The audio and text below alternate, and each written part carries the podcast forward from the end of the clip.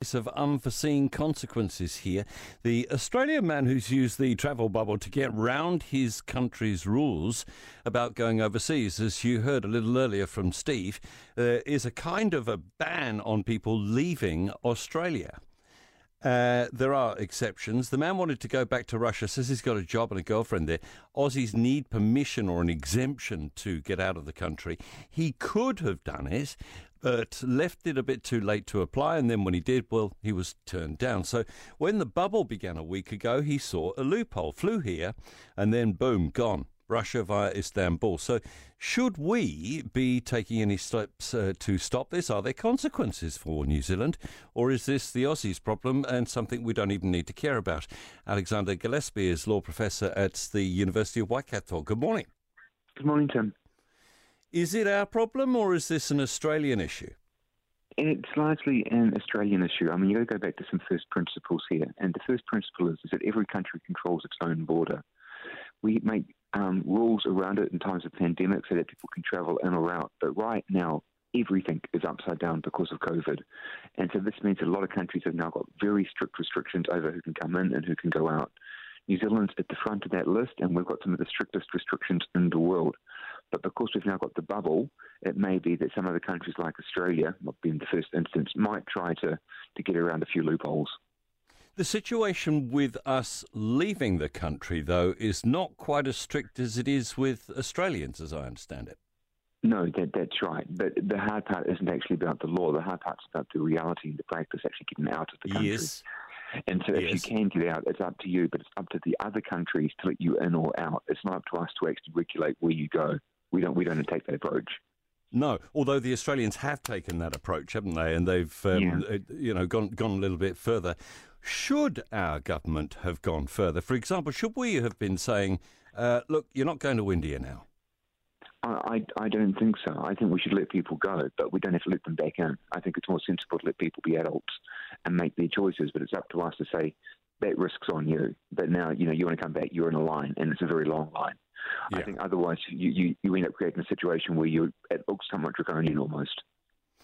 Yeah, could we though? If if if we reach the thing, we're, we're looking at three hundred forty-nine thousand new infections in India. So in the past week, another million. In the uh, past couple of days, another million people there have got it. People dying. An awful situation there. For our own protection, should we not be letting people go?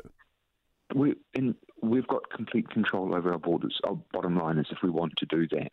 But I don't think it's necessary. Like I said, I think what we just need to say is like, if you go, that's on you, but you're not coming back. But you know, other countries like Australia are now taking a different approach and saying you they're more paternalistic in a way that you know you, you can go and and then we'll see what's going to happen.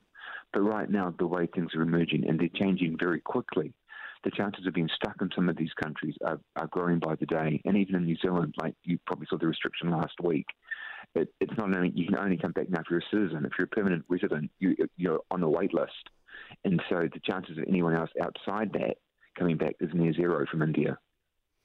How can the Australians get away with telling their citizens where they can and can't go? It's it's their right to control their borders and control. I mean, like you, you've got a bill of rights, or you've got a collection of rights. You you've got freedom of speech, you've got freedom of assembly, you've got a freedom of travel, and all of these are prima facie rights that exist in times of normality.